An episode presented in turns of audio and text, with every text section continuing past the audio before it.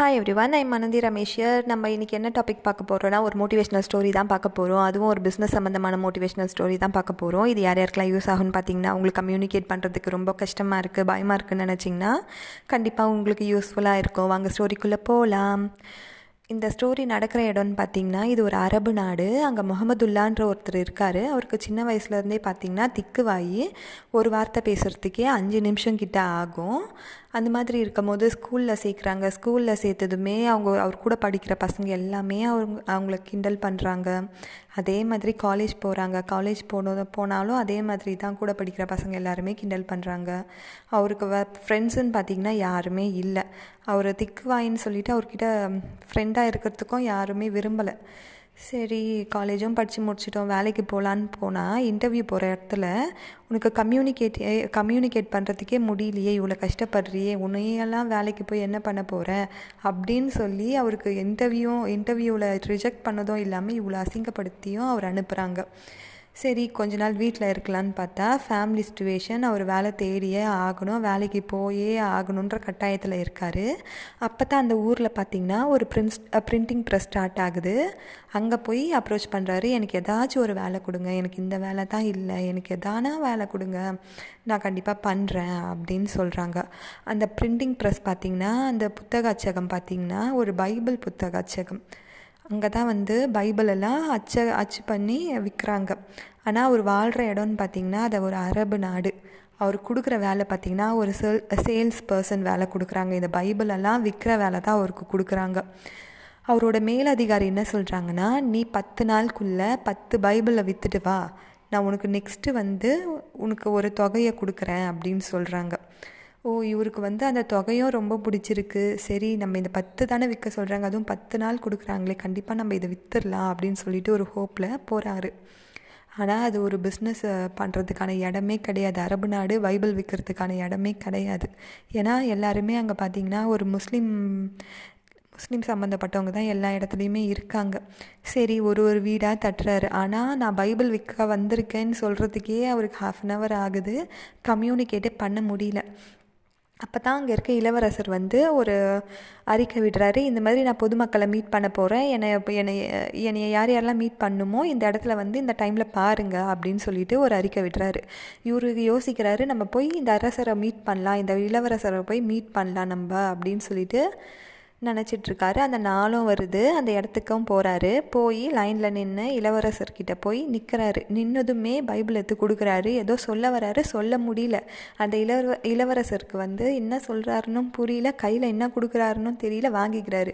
வாங்கின வாங்கினதும் சொல்கிறாரு இந்த பைபிளோட ரேட்டு இவ்வளோ அமௌண்ட்டுன்னு சொல்கிறாரு அந்த இளவரசருக்கு அந்த நேரத்தில் என்ன பண்ணுறதுனே தெரியல. அதுக்கான அமௌண்ட்டை கொடுத்து வாங்கிடுறாரு. வாங்கினதும் அரசருக்கு கீழே இளவரசருக்கு கீழே கீழே இருக்கிறவங்களும் அதை வாங்குறாங்க. ஏன்னா இளவரசரே வாங்கிட்டாரு பைபிளை. இப்போ கீழே இருக்கவங்க வாங்கலைன்னா இளவரசர் இளவரசர் கோச்சிப்பார். அதனால் அவர் கீழே இருக்கிறவங்களும் வாங்குறாங்க. அதே மாதிரி கண்டினியூவாக ஒரே நாளில் பார்த்தீங்கன்னா நூறு காப்பி கிட்ட அதே இடத்துல விற்கிறாரு ஸோ நம்ம கம்யூனிகேட் பண்ணுறதுக்கு நம்மளுக்கு தனியாக ஒரு கம்யூனிகேஷன் ஸ்கில் இருக்கணும்னு அவசியமே கிடையாது. நம்ம யார்கிட்ட எடுத்துகிட்டு போய் நம்ம பொருளை விற்கிறோம் அதுதான் அவசியம். நம்ம கரெக்ட் கரெக்டான இடத்துல கரெக்டான பிளேஸில் கரெக்டான பர்சன்கிட்ட நம்மளோட ப்ராடக்டை கொண்டுட்டு போய் விற்கிறோமா இது தான் கொஷின் மார்க்கு அப்படி நம்ம செஞ்சோன்னா கண்டிப்பாக நம்மளோட ரீச்சும் அதிகமாக இருக்கும். நம்மளுக்கு அவ்வளோவா நம்ம இது தான் ஸ்மார்ட் ஒர்க்குன்னு சொல்லுவாங்க.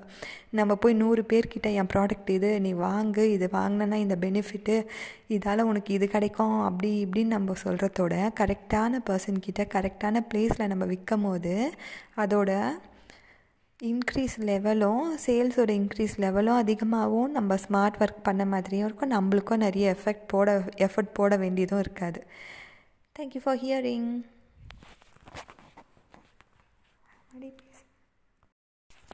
hi every one I Anandhi Ramesh here இன்றைக்கி நம்ம என்ன டாபிக் கவர் பண்ண போகிறோம்னு பார்த்தீங்கன்னா வேர்பல் கம்யூனிகேஷன் கம்யூனிகேஷன்லேயே பார்த்தீங்கன்னா verbal communication and non verbal communication இருக்குது இன்றைக்கி நம்ம பார்க்க போகிற டாபிக் வேர்பல் கம்யூனிகேஷன் இது யார் யாருக்கெல்லாம் யூஸ் ஆகும்னு பார்த்தீங்கன்னா நீங்கள் ஒரு இன்டர்வியூ எடுக்க போகிறீங்கன்னா உங்களுக்கு யூஸ் ஆகும். இல்லைனா நீங்கள் ஒரு இன்டர்வியூ அட்டன் பண்ண போகிறீங்கன்னா உங்களுக்கும் யூஸ் ஆகும். கம்யூனிகேஷன் ஸ்கில் எப்படி டெவலப் பண்ணுறதுன்னு தெரியலனா உங்களுக்கும் கண்டிப்பாக யூஸ் ஆகும். வாங்க டாபிக்குள்ளே போகலாம் இந்த வேர்பல் கம்யூனிகேஷனில் பார்த்தீங்கன்னா எயிட் டாபிக்ஸ் இருக்குது இதை தான் குளோபலாக வேர்பல் கம்யூனிகேஷன் சொல்கிறாங்க ஃபஸ்ட்டு பார்த்தீங்கன்னா listening skill listening listening skill பொறுத்த வரைக்கும் நம்ம யார் பேசினாலும் நம்ம ஒரு குரூப் டிஸ்கஷனில் இருந்தாலும் சரி ஒரு பர்சனல் டிஸ்கஷனில் இருந்தாலும் சரி ஒரு இண்டிவிஜுவல் um, இன்டர்வியூவில் இருந்தாலும் சரி அவங்க என்ன சொல்கிறாங்களோ அதை லிசன் பண்ணால் மட்டும்தான் அதுக்கு ரெஸ்பான்டிவாக நம்மளால் பதில் சொல்ல முடியும். அதே மாதிரி அதுக்கு ஏற்ற மாதிரி நம்மளால் கொஷினும் கேட்க முடியும். சில சமயத்தில் பார்த்திங்கன்னா ஒரு ஒரு இன்டர்வியூவில் அந்த இன்டர்வியூ எடுக்கிறவங்க ஒரு கொஷின் கேட்பாங்க. பதில் சொல்கிறவங்க வேறு ஒரு ஆன்சர் சொல்லுவாங்க. அப்போது அங்கே வந்து லிசனிங் ஸ்கில்லே இல்லை. அப்படி இருந்துச்சுன்னா கண்டிப்பாக அந்த இன்டர்வியூ ஃபெயிலாக தான் போகும். So listening skill and responding is most important நம்ம ஃபஸ்ட்டு லிசன் பண்ணணும். அதுக்கேற்ற மாதிரி நம்மளும் பதில் கேட்கணும். அவங்களும் பதில் சொல்லணும். அதுக்கேற்ற மாதிரி ஆன்சரும் கொடுக்கணும். Listening and responding third one பார்த்திங்கன்னா பீயிங் கிளியர் அண்ட் கான்ஷியஸ் நம்ம என்ன டாபிக் பேச போகிறோன்றத கிளியராக இருக்கணும். டாப்பிக்கில் வந்து கிறிஸ்டல் கிளியராக இருந்தால் மட்டும்தான் கான்ஷியஸாக இருக்க முடியும். கிளியராக அந்த டாபிக் இருந்தால் மட்டுமே பேசுங்க இல்லைனா பேசாதீங்க. வேறு டாபிக் உங்களுக்கு என்ன தெரியுமோ அதை கண்டிப்பாக நீங்கள் பேசிட்டு போங்க. நெக்ஸ்ட்டு பார்த்தீங்கன்னா ஹானஸ்டி ஹானஸ்டின்ற பொறுத்த வரைக்கும் எப்படி சொல்கிறது சத்தியமாக நான் சொல்கிறேன் இது ஹானஸ்டி கிடையாது. உங்களுக்கு அந்த இடத்துல தெரியுதா?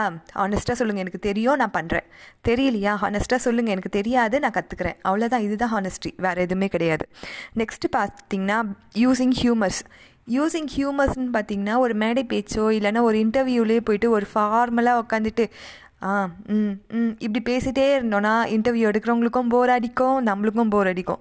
ஸோ அங்கங்கே கொஞ்சம் கொஞ்சம் ஒரு காமெடி பண்ணிட்டு போயிட்டே இருக்கலாம். ஸோ பி யூஸிங் ஹியூமரஸும் ஒரு நல்ல ஒரு டாபிக் தான். நெக்ஸ்ட்டு பார்த்தீங்கன்னா பீயிங் பொலைட் பீயிங் பொலைட் சொல்லிட்டும் போது அமைதியாகவே இருக்கிறது பொலைட் கிடையாது. இப்போது நம்ம இன்டர்வியூ எடுக்கிறவங்களுக்கு ஒரு ஃபோன் கால் வந்துருச்சு. இல்லைனா உங்களுக்கு ஒரு ஃபோன் கால் வந்துருச்சுன்னா எக்ஸ்கியூஸ் மீ நான் இந்த ஃபோன் அட்டன் பண்ணிட்டு வந்துட்டுமா? மே ஐ யூஸ் ஃபோன் இப்படின்ற ஒரு கொஷின் கேட்குறதும் ஒரு பொலைட்னஸ் தான். எக்ஸ்கியூஸ் கேட்குறதும் ஒரு பொலைட்னஸ் தான். இப்போ அந்த இடத்துல வந்து உங்களுக்கு எமர்ஜென்சியாக அங்கேருந்து வெளியில் போகணும் அப்படின்னு நினச்சிங்கன்னா அப்படியே டக்குன்னு அங்கேருந்து போகாமல் அங்கே இருக்கிறவங்க கிட்ட எக்ஸ்கியூஸ் மீ நான் போயிட்டு ஒரு ஃபைவ் மினிட்ஸில் வந்துடுறேன் அப்படின்னு சொல்லிட்டு போகிறது தான் பீயிங் பொலைட் இது வந்து கண்டிப்பாக உங்களுக்கு உங்கள் மேலே இருக்க ஒரு உங்கள் பேர் மேலே இருக்க ஒரு நம்பிக்கையும் அவங்களுக்கு இன்க்ரீஸ் ஆகும். இவங்க ஒரு நல்ல ஒரு எப்படி சொல்கிறது ஒரு ஹேபிட்டும் வச்சிட்ருக்காங்கன்ற ஒரு ஹை அப்ரிசியேட்டிவ் ஒரு வேல்யூவும் உங்களுக்கு அங்கே வாங்கி தரும். இந்த மாதிரி நீங்கள் ஒரு பொலைட்னஸாக இருந்தீங்கன்னா. நெக்ஸ்ட்டு பார்த்தீங்கன்னா ஆஸ்கிங் கொஸ்டின்ஸ் நம்மளுக்கு பேச லிசன் பண்ணிகிட்டே இருப்போம். ஆனால் நம்ம வந்து புரிஞ்சுதா புரியலையான்னு அவங்க கேட்கும் போது நம்ம நம்மளோட டைம் வரும்போது நம்ம என்ன பண்ணுவோம்? அமைதியாகவே இருந்துட்டோன்னா நம்மளுக்கு கொஷின் கேட்குறதுக்கான அந்த வாய்ப்பே கிடைக்காம போயிடும். உங்களுக்கு ஒன்று புரியலையா? நீங்கள் அந்த இடத்துலையே கேள்வி கேளுங்க. கண்டிப்பாக உங்களுக்கு பதில் கிடைக்கும். ஒன்று புரியல எனக்கு சொல்லிக் கொடுங்க. எனக்கு தெரியல நான் கற்றுக்குறேன் இதெல்லாம் தான் வந்து நெக்ஸ்ட் லெவல் நம்ம போகிறதுக்கான ஒரு வாய்ப்பை ஏற்படுத்தி ஏற்படுத்தி கொடுக்குமே தவிர்த்து ஐயோ எனக்கு தெரியலையே நான் எப்படி கேட்குறது இவ்வளோ பேர் முன்னாடி எனக்கு எப்படி கேட்குறது தெரியலையேன்னு அப்படியே இருந்தோன்னா நம்மளுக்கு அது அந்த வாய்ப்பு மறுக்கப்படும். நம்மளே நம்மளுக்கான வாய்ப்பை வந்து மறு மறுத்துடுவோம். ஸோ ஆஸ்கிங் கொஸ்டின்ஸ் இந்த இன்டர்வியூ போகிறோம் இந்த குரூப் டிஸ்கஷன் போகிறோம் இதில் என்ன கொஷின் கேட்கலாம்? நம்மளால் நம்ம நம்ம அட்டென்ஷன் அங்கே எப்படி கிராப் பண்ணலாம் அப்படின்ற ஒரு கொஷின் நம்ம கிட்ட இருந்துச்சுன்னா கண்டிப்பாக நம்ம எங்கே போனாலும் நம்ம கம்யூனிகேஷன் எவ்வளோ லோவாக இருந்தாலும் நம்மளால் கண்டிப்பாக கோப் அப் பண்ணி கண்டிப்பாக நம்மளால் ஜெயிக்க முடியும். தேங்க்யூ ஃபார் வாட்சிங் thank you for hearing thank you hi every one I'm Anandhi Ramesh here இன்றைக்கி நம்ம என்ன டாபிக் பற்றி பார்க்க போகிறோன்னா ஒரு ஒரு லேடி ஆண்டர்பர்னர்னு கூடயும் சொல்லலாம். இவங்கள சாதனையாளர்னு கூட சொல்லலாம். எழுத்தாளர்னு சொல்லலாம். டான்ஸர்னு சொல்லலாம். சிங்கர்னு சொல்லலாம். அதே மாதிரி ஐம்பதுக்கும் மேற்பட்ட டிகிரி ஹானர் வாங்கினவங்களும் சொல்லலாம். ஒரு பெரிய கல்வியாளர்னோ சொல்லலாம் டீச்சராக இருந்திருக்காங்க. இப்படியெல்லாம் இருந்த ஒருத்தவங்களை பற்றி தான் நம்ம பார்க்க போகிறோம் அவங்க யாருன்னா? மாயா ஆஞ்சலியோ. இவங்க பார்த்திங்கன்னா யூஎஸோட ஒரு ஃபேமஸ் ரைட்டர் இவங்க எதுக்கு ரைட்டர் இவங்க என்ன எழுதிட்டாங்க அப்படி ஃபேமஸ் ஆகிறதுக்குன்னு பார்த்திங்கன்னா ஏழு சுயசரிதை புக் புத்தகங்கள் அவங்க வாழ்க்கையில் நடந்த ஏழு புத்தகங்களை வந்து அவங்க வெளியிட்டிருக்காங்க. ஏழு சுரு சுயசரிதை புத்தகங்களை அவங்க ரிலீஸ் பண்ணியிருக்காங்க. அவங்க வாழ்க்கையில் என்னென்ன நடந்துச்சு எந்தெந்த செக்மெண்ட்டில் என்னென்ன நடந்துச்சுன்னு சொல்லிட்டு அவங்க அப்படியே டிட்டோ அப்படியே ரிலீஸ் பண்ணதால் அவங்களுக்கு சர்வதேச லெவலில் பார்த்திங்கன்னா அவங்களுக்கு ஒரு ரெக்கக்னேஷனே கிடச்சிச்சு. அவங்க ஃபஸ்ட்டு புக் அவங்க ரிலீஸ் பண்ணும்போது செவன்டீன் இயர்ஸ் செவன்டீன் இயர்ஸ்க்குள்ளே அவங்க பார்த்திங்கன்னா மதவெறி தாக்குதல் இனவெறி தாக்குதல் ஃபிசிக்கல் அப்யூஸு இது எல்லாமே கடந்து தான் அவங்க அந்த பதினேழு வருஷத்தை பிறந்ததுலேருந்து பதினேழு வருஷத்தை கடந்திருக்காங்க. இந்த புக் புத்தகத்தோட பெயர் என்னன்னு பார்த்தீங்கன்னா நான் இங்கிலீஷில் தான் சொல்கிறேன் I know why the cage birds singing எனக்கு அது தமிழ் அப்படியே சொல்லணும்னா எனக்கு பறவைகள் கூட்டில் இருக்கும் பறவைகள் ஏன் பாடுகிறது என்று எனக்கு தெரியும். அப்படி தான் வரும்னு நினைக்கிறேன். இது எனக்கு சரியாக தெரியல.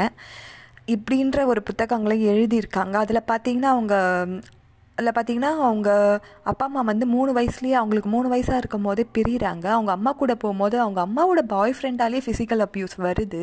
ஃபிசிக்கல் அப்யூஸ் வந்ததும் வ வரத்தை யார்கிட்டனா சொன்னேன்னா உன்னை சாகடிச்சிடுவேன்னு ட்ரெட் த்ரெட்டன் பண்ணி அவங்கள மறுபடியும் மறுபடியும் யூஸ் பண்ணியிருக்காங்க. அதுவும் இல்லாமல் மதவெறி தாக்குதல் இனவெறி தாக்குதல் இது எல்லாமே வந்து ஒரு பதினேழு வயசு குழந்தை எவ்வளோலாம் கஷ்டப்பட்டிருக்குன்ட்டு அந்த புக்கில் நம்ம பார்க்கலாம். அதுக்கப்புறமா இன்னொரு புக்குன்னு சொல்லணுன்னா still I rise still I rise இன்னும் நான் எழுந்துகிட்டே தான் இருக்கேன். இன்னும் விடியலை பார்த்து பார்க்குறதுக்காக நான் காத்துட்ருக்கேன். அந்த மாதிரி இருக்கும் அந்த புத்தகமும். டைம் இருந்தால் கண்டிப்பாக பாருங்கள் இவங்களுக்கான ஹானர் பார்த்தீங்கன்னா டூ தௌசண்ட் டெனில் பார்த்தீங்கன்னா யூஎஸில் பத் யூஎஸில் ஜனாதிபதி அவார்டு இவங்களுக்கு தந்திருக்காங்க. அதே மாதிரி பார்த்தீங்கன்னா குவார்ட்டர் டாலரில் வந்து இவங்க ஃபேஸை பிரிண்ட் பண்ணி ரிலீஸ் பண்ணியிருக்காங்க காயினில் யூஎஸ் கவர்மெண்ட் அவ்வளோ ஒரு சர்வதேச அளவில் இவங்களுக்கு ஒரு பெரிய ரெகக்னேஷனே கொடுத்துருக்காங்க. நம்ம நாட்டிலையும் பார்த்திங்கன்னா நம்ம நோட்லலாம் ரூபா நோட்லலாம் பார்த்திங்கன்னா நம்ம காந்தி தாத்தாவோட ஃபேஸஸை பார்க்கலாம் ஆனால் காயின்ஸில் நிறைய லீடர்ஸோட ஃபேஸஸ்லாம் நம்ம பார்க்கலாம் அதே ரெகக்னேஷன் தான் அவங்களுக்கும் கொடுத்துருக்காங்க. ஒரு பிளாக்காக இருந்து ஒரு யூஎஸில் இவ்வளோ பெரிய ரெக்கக்னேஷன் கிடைக்கிறது பெரிய விஷயம். யுஎஸோட நி நிதி அமைச்சர் சொல்லும் போது என்ன சொல்கிறாருன்னா நாங்கள் ஒரு ஒரு வாட்டியும் இந்த காயினை ரிலீஸ் பண்ணும் போது எப்படியெல்லாம் இதை வடிவமைக்கலாம்னு நாங்கள் யோசிக்கும் போது ஒரு சமூகமாக நம்ம இந்த சமூகத்தில் எப்படி வளர்கிறோம் அதை வச்சு தான் நம்ம இந்த காயினே ரிலீஸ் பண்ணுறோம் அப்படின்னு சொல்லி ரொம்ப பெருமிதமாக இவங்களை பற்றி சொல்லி ரிலீஸ் பண்ணுறாங்க ஒரு லேடியாக இவ்வளோ பெருசாக வளர்கிறது பெரிய விஷயந்தான் அதுவும் ஒரு யூஎஸ் மாதிரி ஒரு நாட்டில் ஒரு பிளாக்காக இருந்து வளர்றது ரொம்ப பெரிய விஷயந்தான் இன்னும் நம்மளும் நம்ம நாட்டிலையும் பெண்களுக்கான உரிமை நிறைய இருக்குது பெண்களுக்கு யாரும் உரிமை கொடுக்கணுன்னு அவசியம் கிடையாது. அவங்க உங்களுக்கு என்னென்ன உரிமையோ அவங்க அதை செஞ்சாலே போதும். உரிமைன்னு சொல்லிட்டு லிமிட்டை தாண்டி நம்ம எதுவுமே செய்யாமல் நம்மளுக்கு என்ன தெரியும் நம்ம என்ன பண்ணணும் நம்மளுக்கே ஒரு அறிவு இருக்கும். அதை வச்சு நம்ம வளர்ந்தாலே நம்மளுக்கான ரெக்கக்னேஷன் நம்மளுக்கு கண்டிப்பாக கிடைக்கும். நான் எனக்கு ரொம்ப பிடிச்சிருந்தது இவங்களை பற்றி பார்க்கும் போது மாயா ஏஞ்சலியோ. இப்போ இல்லை அதனால் அவங்களுக்குன்னு ஒரு ரெக்கக்னேஷன் கிடைக்குது. ரொம்ப ப்ரௌடாக இருக்குது தேங்க்யூ